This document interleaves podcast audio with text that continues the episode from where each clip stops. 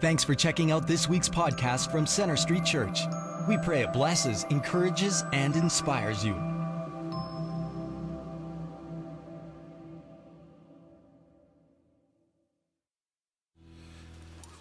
Well, if you have your Bibles with you, I'm going to invite you to turn to Matthew chapter 7 as we continue our journey through the Sermon on the Mount. And uh, just as to recap uh, this particular sermon in Matthew chapter 5 and 6, Jesus articulates how his Father's kingdom is different from the kingdom of this world. Jesus says the world or the kingdom of this world tends to look at the externals. He says, My Father looks at the heart. Jesus says the world values power and self sufficiency. My Father values tenderness and humility. The world says invest heavily in earthly treasures. Go for the gusto. You only go around once. And Jesus says, My Father says, lay up for yourselves treasures in heaven. All through these first two chapters, Jesus contrasts two kingdoms the kingdom of God and the kingdom of this world. Which brings us to our scripture lesson for today in Matthew 7, verse 13 and 14, where Jesus turns his attention from his disciples and teaching his disciples to the crowd of people who have gathered and started listening in. And he essentially says to them, So, how about you? You heard what my kingdom is like and what my followers will look like. What are you going to do with what you've heard? Which kingdom will you serve? The kingdom of God or the kingdom of this world? And then, in order to bring clarity to the decision that he's calling us to, Jesus wraps up his sermon with a series of illustrations. He calls us to make a choice, to make a choice between two gates, between two pathways, between two destinations, two kinds of fruit, two builders, and two foundations. In this message, we're going to look at just verse 13 and 14. So I'm going to invite you to stand and join me in reading these verses together.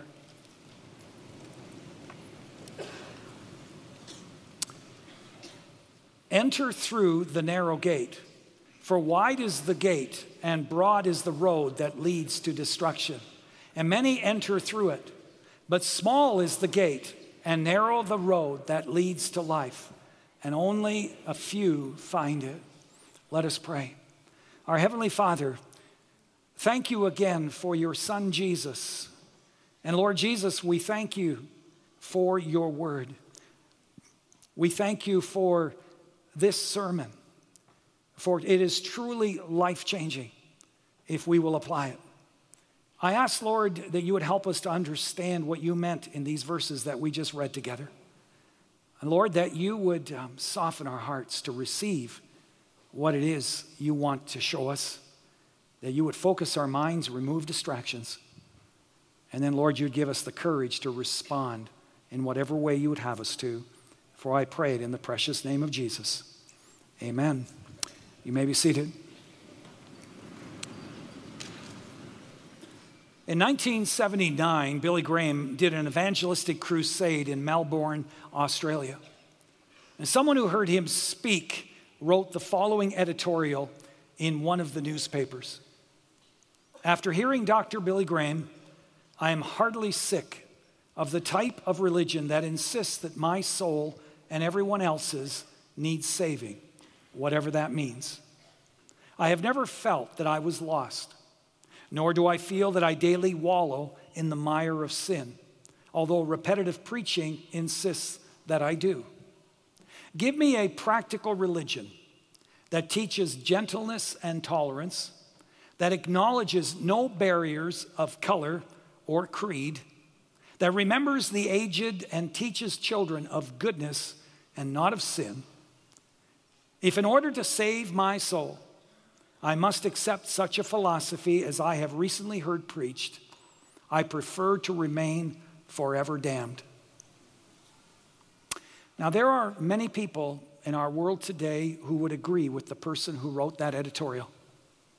These people are content to live their lives quite apart from God.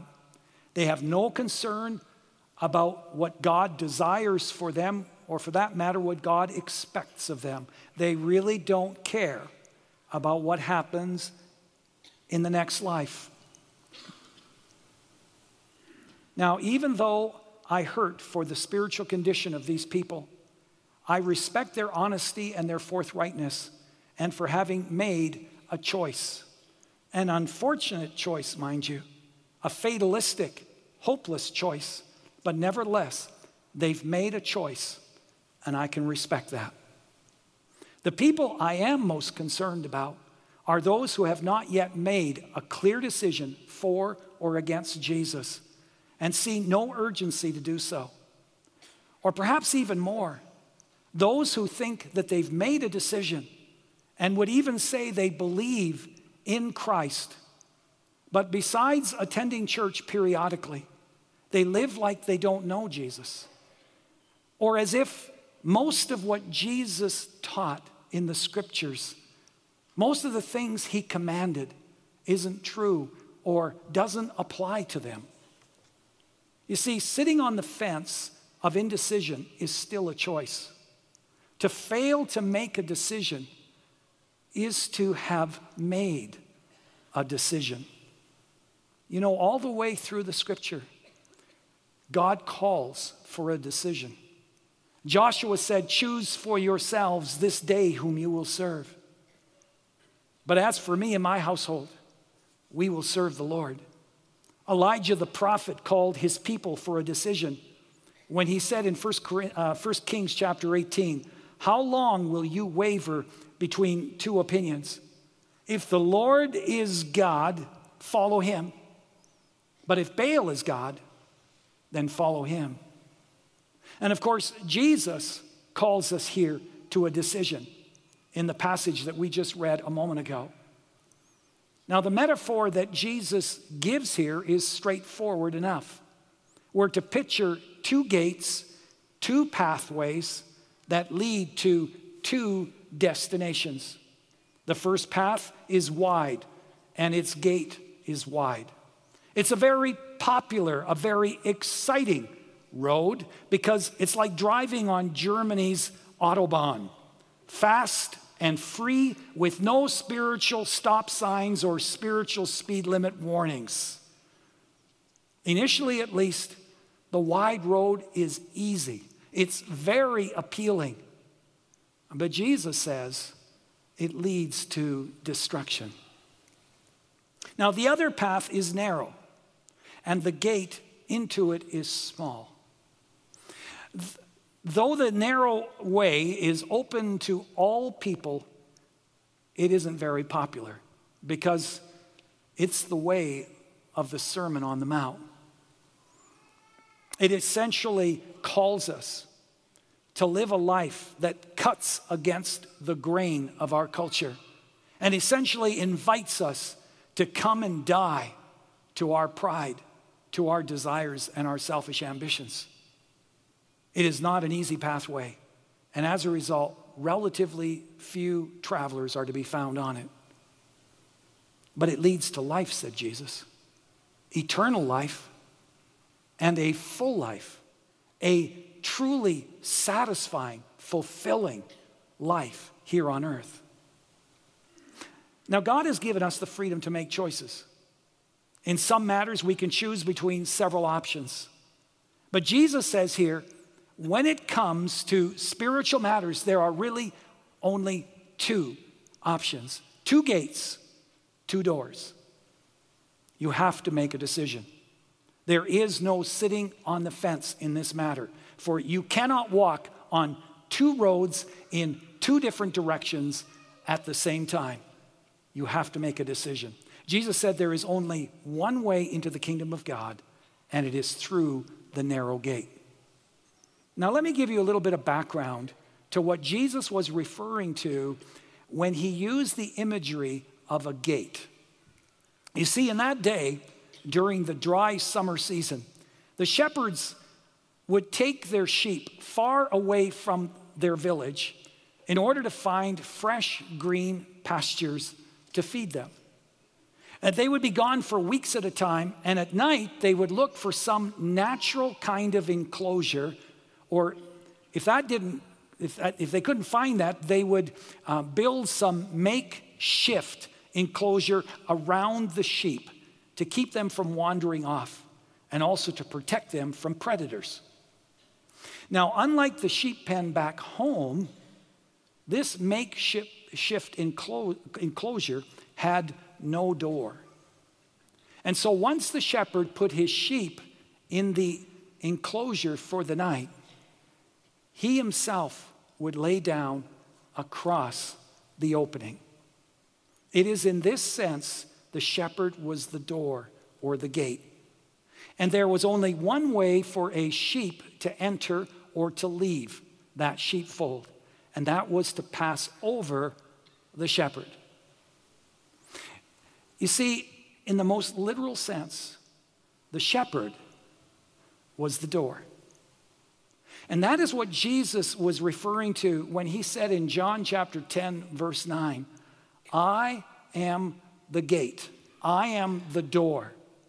Whoever enters through me will be saved. That is what Jesus meant when he said in John 14, 6, I am the way, the truth, and the life. No one comes to the Father except through me. Jesus says, I invite you all to enter into my kingdom, but you have to enter through the narrow gate, and that narrow gate is me.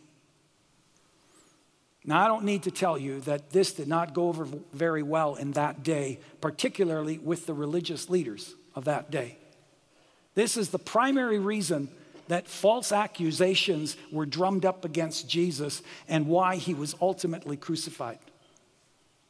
And this is also the reason that many people today accuse Jesus and his followers, I might add, of intolerance and of being narrow minded. Now, in our culture, it is not a compliment to be called narrow minded. Narrow minded or narrow gate theology sounds so discriminatory. It sounds so politically incorrect. And yet, Jesus doesn't backpedal. He doesn't kind of pull his disciples off to the side and say, So, what did you think of my sermon? You know, uh, did I set the bar too high? Was I a little bit too demanding? You know, should I back off anywhere? Give me your thoughts. No, he says there's only one way to enter the kingdom of God, and that is through me, the narrow gate. You know, I, for one, would not be comfortable with a doctor who is not narrow minded in his practice. I would be nervous being on an operating table at the best of times but I would be hyperventilating if just before I was put under, the doctor said to me, Oh, by the way, Pastor Short, I am sick and tired of there being only one way to do this operation. It's so narrow minded, yeah? And so, if it's okay with you, I'm going to ignore standard procedure and all the research. I'm going to experiment on a hunch that I've had for some time which I think has a somewhere, eh, you know, 10 to 50% chance of, you know, you making it. What do you say, yeah? Nine. I'd say, not on me, you don't. I'm all for the narrow minded approach. Thank you very much. See, we understand this in every area of our life. If we own a car with a diesel engine, which I happen to own, we have no problem accepting the fact that even though we have the right to fill the tank with gasoline, someone in my family tried to do once, but we won't talk about that.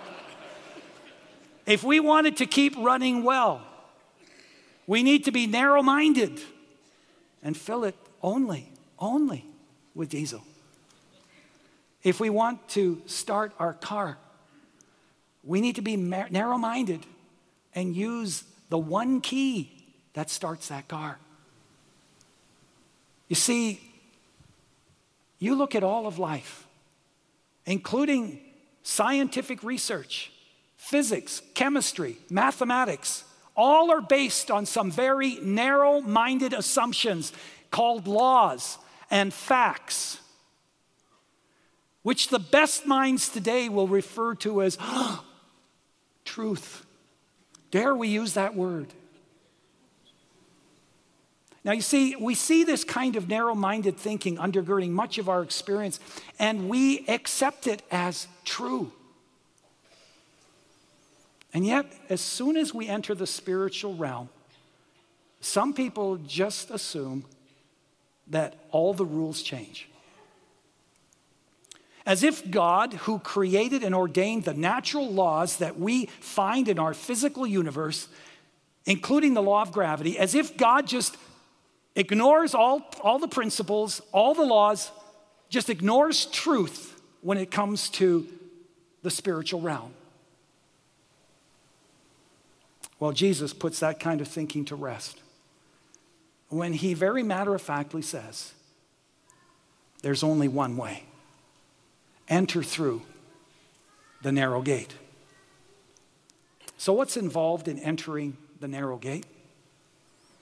Well, to begin with, to enter the narrow gate, we have to believe that Jesus is the way, the truth, and the life. We have to believe that He is the narrow gate, the way to a full life here on earth, and the only way to eternal life in heaven. And we, we just really can't be ashamed of that. We need to believe it. And secondly, to enter the narrow gate, we have to leave everything behind. Notice it says that it's a narrow gate. It has room only for you and none of your baggage, including your sin, your self centeredness, your regrets, your hurts. We have to acknowledge our sins. We need to repent of them, which means turning around and going the other way. We have to acknowledge that we're on the wide road. We need to turn around and go the opposite direction on the narrow road. See, the narrow road is right smack in the middle of the wide road. It's just that it's headed in the opposite direction. You see, Jesus doesn't call us to go off and be a monk on a mountainside somewhere. No, he's calling us to live and to work among those who are walking or traveling on the wide road. It's just that He's calling us to walk in the opposite direction, to make the invisible Christ visible for all of them to see, to show through our lives that there is a better way to live. We have to leave behind our accomplishments. We have to leave behind our self righteousness or any notion that we are worthy to get to heaven in our own strength or through our own efforts. Jesus said, I am the door. I'm the only one who can usher you into the kingdom. I am the way, the only way to eternal life. And so, folks, it is in Him we must trust. Now, even though we don't um, do this immediately or, or, or completely necessarily, we must resolve to shut the door or shut the gate to our past life, to leave behind our old way of life, including our pride and our self centeredness, including our anger, our resentment, and our hurt, including our selfish ambition, our greed, our covetousness, our need to be in control, and sometimes even our friends and family who may refuse to accept our decision to walk the narrow road. Furthermore, to enter the narrow gate, we have to do it alone. Entering the narrow gate is, is like a turnstile, it admits only one person at a time. Entering the narrow gate is very personal, it is not a group experience. It may be a, uh, you may be a member of, of a church, you may have been baptized, you might belong to a family who are all Christians, but that doesn't necessarily mean that you have entered the narrow gate. It isn't something that you inherit from your parents. No, it is totally individual. You must make the decision to enter the narrow gate by putting your faith in Jesus and following him on the narrow path. Fourthly, to enter the narrow gate, we need to count the cost. In verse 14, Jesus says, But small is the gate, and narrow the road that leads to life, and only few find it. See, Jesus links the narrow gate to the narrow pathway. If you enter the narrow gate, you are committing to walking on the narrow pathway. Oh, you won't walk the narrow pathway perfectly. You will perhaps even end up in the ditch from time to time. But as you've heard me say many times before, Jesus is not so much concerned about the perfection of your life as he is about the direction of your life. And when you enter the narrow gate, you're signing up to walk the narrow road. You are surrendering your life to the Lord. You are asking Him to invade your life. You are giving Him permission to change you from the inside out through the power of the Holy Spirit, to change your heart, to change your relationships, to change your attitude, your passion in life, your definition of success, to transform you completely. Entering the narrow gate involves more than just getting your ticket to heaven and then living any way you want. Because if that is truly where your heart is at, then, folks, I'm here to tell you that you will receive from Jesus precisely nothing. You may as well just keep walking on the wide road.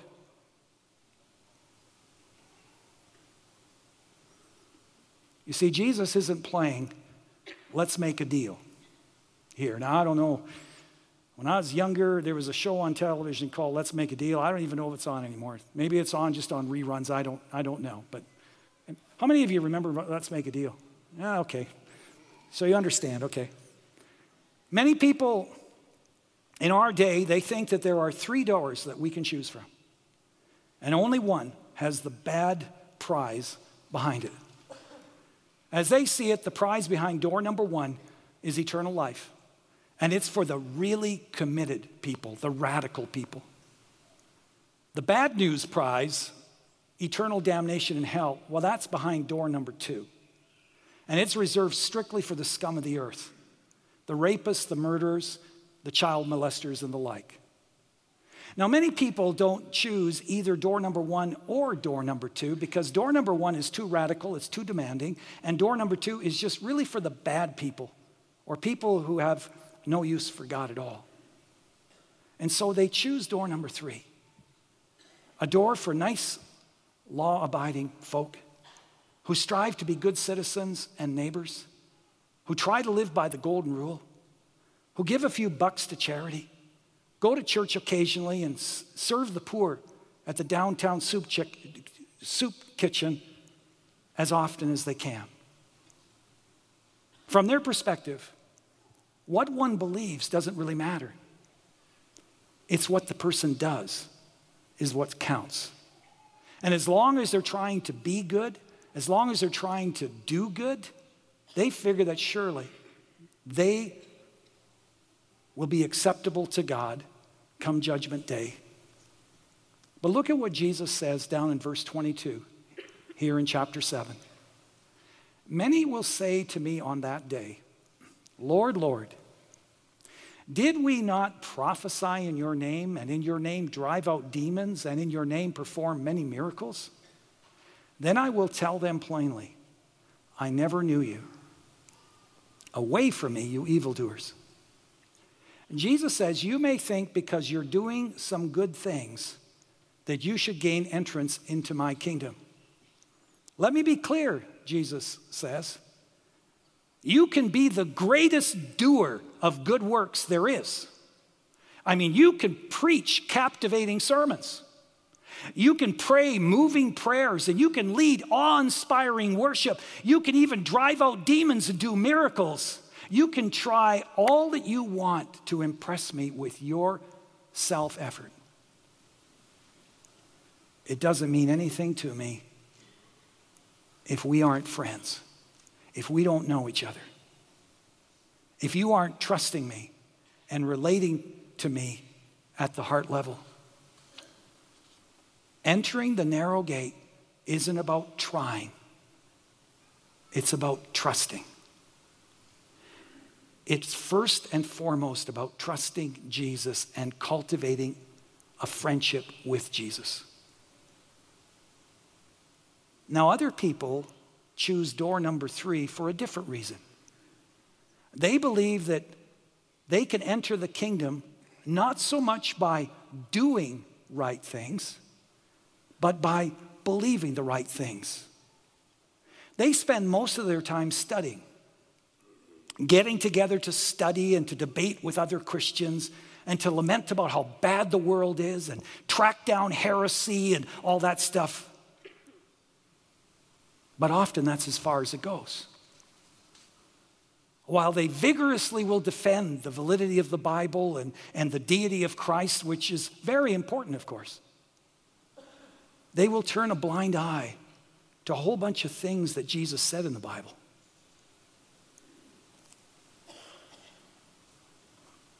Like denying themselves, like living simply, to give generously to the needy to not store up treasures on earth, but to invest in heavenly treasures, to go and make disciples.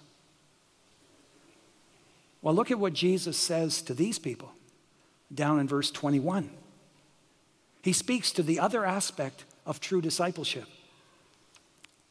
Not everyone who says to me, Lord, Lord, will enter the kingdom of heaven, but only the one who does the will of my Father who is in heaven. What Jesus is saying here to these folks is that just raising your hand to accept Jesus in a service or just believing the right things is no guarantee that you have entered the kingdom of God. Of course, we are saved by putting our trust in what Jesus has already done on the cross and not on the basis of our own efforts.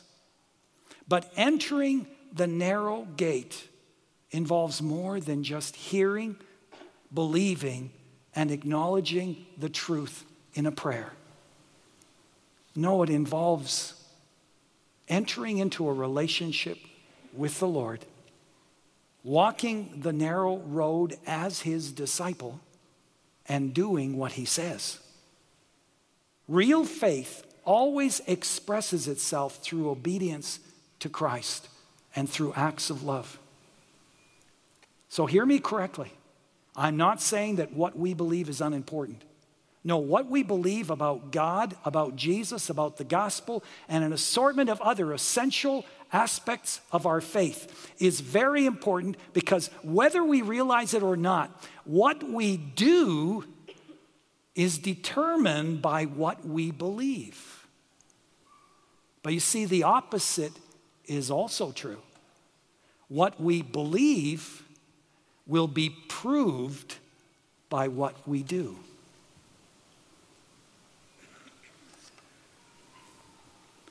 Faith without works is what? Yeah. So make no mistake, door number three is really another wide road. And like door number two, it too leads to destruction. For the way which leads to destruction is the way of doing without believing, or believing without doing. On the other hand, the narrow path which leads to life is the way of believing and doing. Put another way, while there is nothing we can do in our own strength to make us worthy to enter the narrow gate, The decision to enter the narrow gate assumes that we will walk with Jesus on the narrow road and obey him. When you enter the narrow gate through Jesus, you are dying to your pride, to your selfish ambition, and to every self righteous attempt to do enough for God. You're inviting Jesus to invade your life through the Holy Spirit and to create in you his love, His joy, His peace, His patience, His gentleness, His faithfulness, His kindness, His self control. You're inviting Jesus to invade your life and create in you His humility, His meekness, His graciousness, His purity of heart. You're inviting Jesus to create in you a burden for prayer, a hunger to experience God, a passion to hear His voice, and to do what He calls you to do. Friends, believing is not just saying, I accept the facts. Believing is giving your life over into the hands of the one that you say you believe in. Entering the narrow gate isn't just going to cost you something, it's going to cost you everything. And that's why we need to count the cost. The Bible tells a story of a rich young ruler who came to Jesus seeking the key to eternal life. Jesus presented him with a test to see how committed he was to God. And he did quite well, except for one area. And there's usually just one area, isn't there? Jesus said, One thing you still lack sell all that you possess, distribute it to the poor, and come follow me. In essence, Jesus' concern here is, is he knew this young man, his sense of security was based not on God, but on his stuff. In essence, Jesus said to him, Your trust in your possessions is the one thing that's keeping you from fully trusting me. And you won't be able to enter the narrow gate until you release your iron grip on your stuff. Which leads me to ask is there anything that we're hanging on to with an iron fist that keeps us from fully trusting God and doing what He calls us to do? Darrell Johnson gives a helpful illustration to help us understand how our trust in Jesus evidences itself in doing what he asks us to do. How trust and obedience go together and need to go together. Let's say that I'm not feeling well, and so I go to see my doctor. And he checks me out and he prescribes a cure. And, and let's say that he says to me, So here's what I want you to do. Every day for the next week, I want you to eat at least three servings of vegetables and three servings of fruit. I want you to avoid all sweets and junk food completely of any kind. I want you to drink eight glasses of water. I want you to walk at least two miles, and I want you to take these two pills. I said, Okay, that sounds good to me. And you head out, I head out, the, the, uh, out of the doctor's office, and I am so thankful for my doctor that I turn to the receptionist and I say, you know, my doctor is the greatest, isn't he? I mean, he is so good at what he does, and he makes me so feel so cared for. I mean, isn't he wonderful? And the receptionist says, yes, he's wonderful, yeah, and so forth. And I, and I go home. The next day, I look at these two pills. I take one. I ignore the other one. I have only one serving of vegetables. I can't stand vegetables. I drink only three glasses of water. I walk only one mile. And I sneak in a couple of Snickers bars.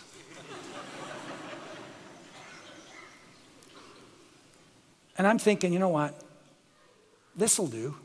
You know, I sort of did what he asked me to do. After all, I know myself better than the doctor does, anyways. This is going to work, I'm sure. And so, this is pretty much what I do the rest of the week. So a week later, I go back to the doctor, and uh, he asks me, How you feel? And I say, Terrible. And he says, Oh man, I'm surprised to hear that because what I prescribe for the condition you have usually really helps. So, did you do what I asked you to do? And I say, Well, sort of. And he says, um, What do you mean by sort of? Did you do like I said? Well, not completely. So you're telling me you didn't do what I asked you to do. Well, I guess so. So tell me, do you want to get well? Well, of course I do. Well, then why didn't you do what I asked you to do? Don't you trust me? Don't you have faith in me? Of course I do, Doc. I mean, you're the greatest doctor a person could ask for. Yes, I heard you tell my receptionist that on your way out a week ago. So if I'm the greatest, why don't you trust me? Well, I do trust you. No, you don't. Because if you did, you would have done what I asked you to do. Jesus said, Not everyone who says to me, Lord, Lord, will enter the kingdom, but the one who does the will of my Father. Faith works are both needed. Entering the narrow gate means you are also committed to following and obeying Jesus on the narrow path. And so, Jesus, in essence, is asking us Have you really counted the cost of what's involved here? Because I'm asking for your whole life. I'm not asking for partial commitment here. I'm asking for all of it. I'm asking you to trust me completely, to have a beatitude attitude in your life, and to do what I tell you to do. This is not going to be easy. This is not the wide road. So be sure to count the cost. And that's a decision that we all need to make. Jesus goes on to say, I want to remind you of the destination of the road that you're on. The wide road leads to destruction. It not only leads to eternal separation from God in hell, but also robs us of the wonderful things that God intended for us to experience and to have in this life. Read the story of the prodigal son sometime in Luke chapter 15. He got tired of the narrow ways of his father. And he decides to live the fast life and to travel the fast lane on the wide road. And for quite some time, what happened down the wide road was exhilarating. It was wonderful. Life was good with lots of wine, women, and song. He loved his freedom. He, he, he often would say, It doesn't get any better than this. But over time, the music started sounding empty and repetitive. Over time, the wine no longer energized him. Over time, the women began to disappoint him and break his heart. And then his money ran out. His health broke down, and his life began to fall apart. While the details will vary, this story that Jesus told about the prodigal is the story of millions of people today who are on the wide road. It may all start out wonderful, but over time it often leads to destructive living patterns, destructive relationships, destructive habits, and addictions. And even if a person doesn't get caught up in that stuff, Usually, in a rare moment of self reflection, a person sees his life for what it really is. And it's pretty aimless, it's pretty empty, and it's very self centered and loveless. And it feels so completely dissatisfying and rather hopeless. Because, as the psalmist says, there is no true rest for our soul until we find our rest in God. Jesus said, That's what awaits those who are on the wide road.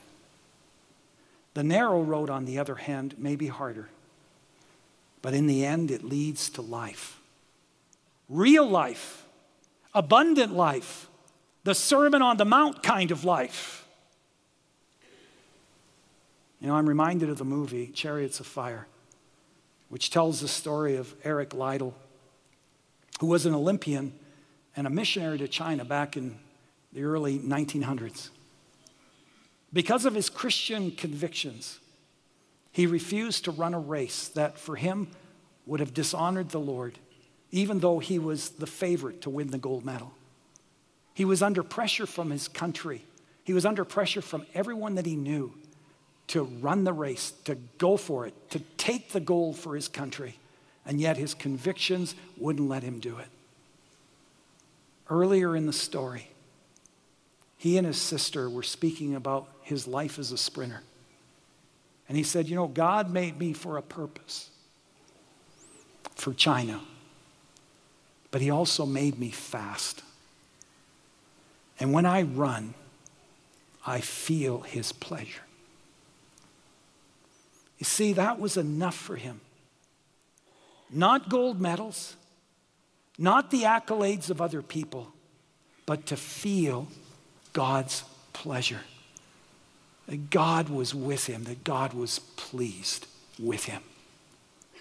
In the same way, when we choose to enter the narrow gate, we may need to say no to some things. Some things that we like, some things that we want. We may lose out on some really good opportunities. We may have to eat some humble pie. We may at times have to forfeit our rights, turn the other cheek.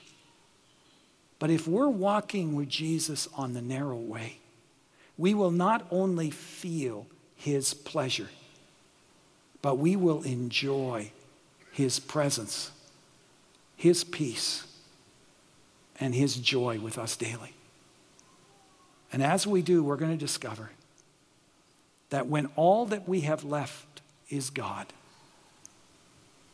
He is enough. Would you bow your heads and close your eyes?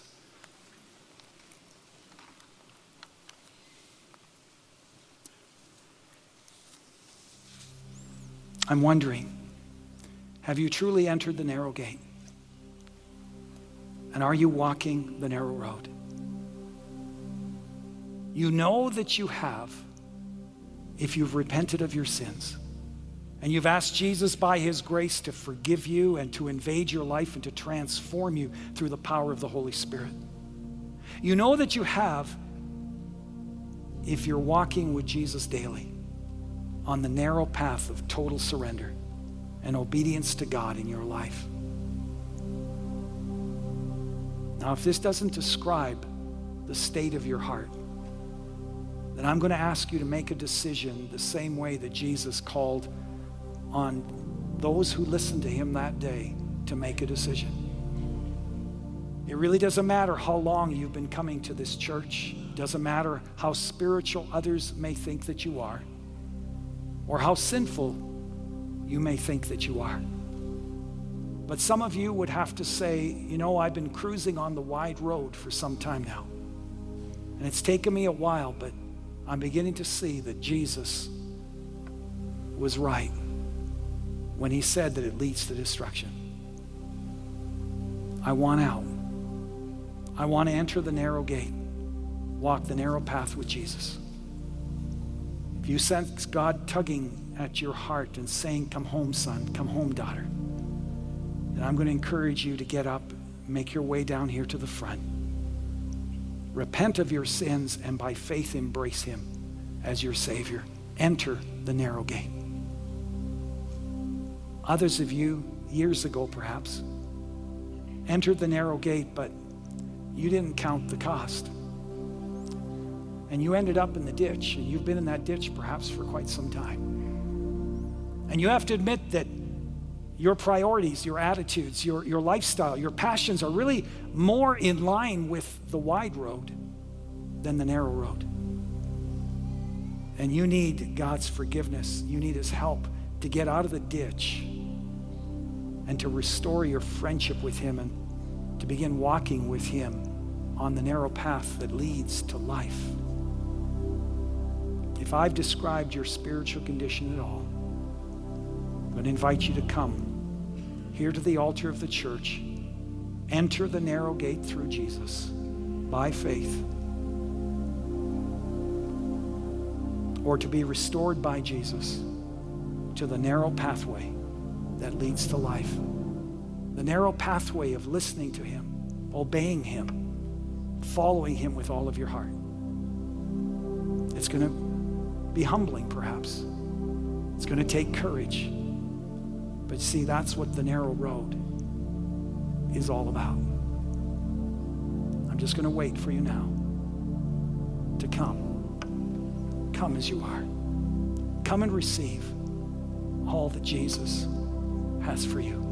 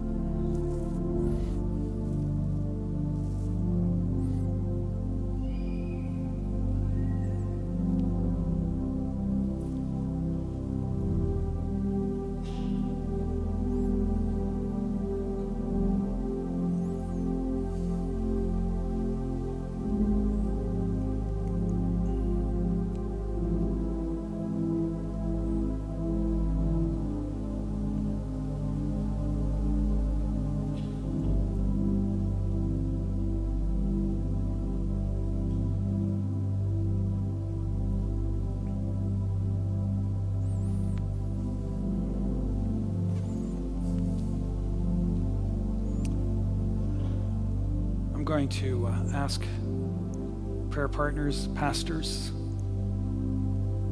to make their way up here. Just be prepared to pray for those who request it. Those of you who have come forward, don't feel any need to leave right away, to stand, as I'm going to have everyone stand in a moment. Just take your time with the Lord. Would you stand for closing prayer?